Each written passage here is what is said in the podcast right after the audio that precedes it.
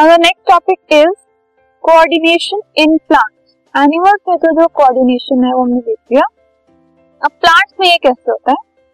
In plants control and coordination is done by chemical substances called plant hormones और phyto hormones जो plant hormones हैं, उनकी वजह से प्लांट्स में कोऑर्डिनेशन पॉसिबल होता है।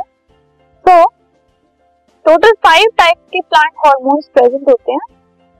Auxins gibberellins cytokinins abscisic acid and ethyl ठीक है?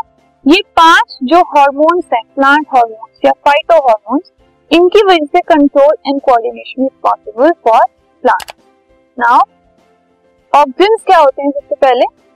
They help in cell division cell elongation and cell growth cell को डिवाइड होने में रिप्रोड्यूस होने में और बड़ा होने में ग्रोथ एंड डेवलपमेंट के लिए ऑक्सिन हेल्प करते हैं।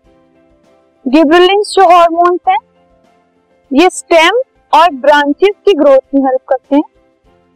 साइटोकाइनेंस ये भी सेल डिवीज़न में हेल्प करते हैं और फ्रूट्स और सीड की फॉर्मेशन में हेल्प करते हैं।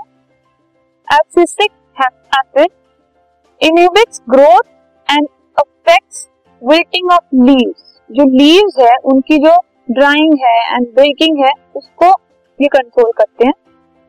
Ethylene help in flowering and ripening of fruits मतलब फ्लावर आना एंड जो फ्रूट्स है, उनका राइप होना, इन सब चीज़ों में ये इथाइलिन हेल्प करता है। ठीक है?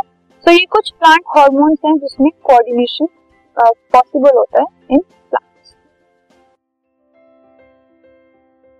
this podcast is brought you by Hubhopper and Shiksha Abhiyan अगर आपको ये पॉडकास्ट पसंद आया तो प्लीज़ लाइक शेयर और सब्सक्राइब करें और वीडियो क्लासेस के लिए शिक्षा अभियान के यूट्यूब चैनल पर जाएँ।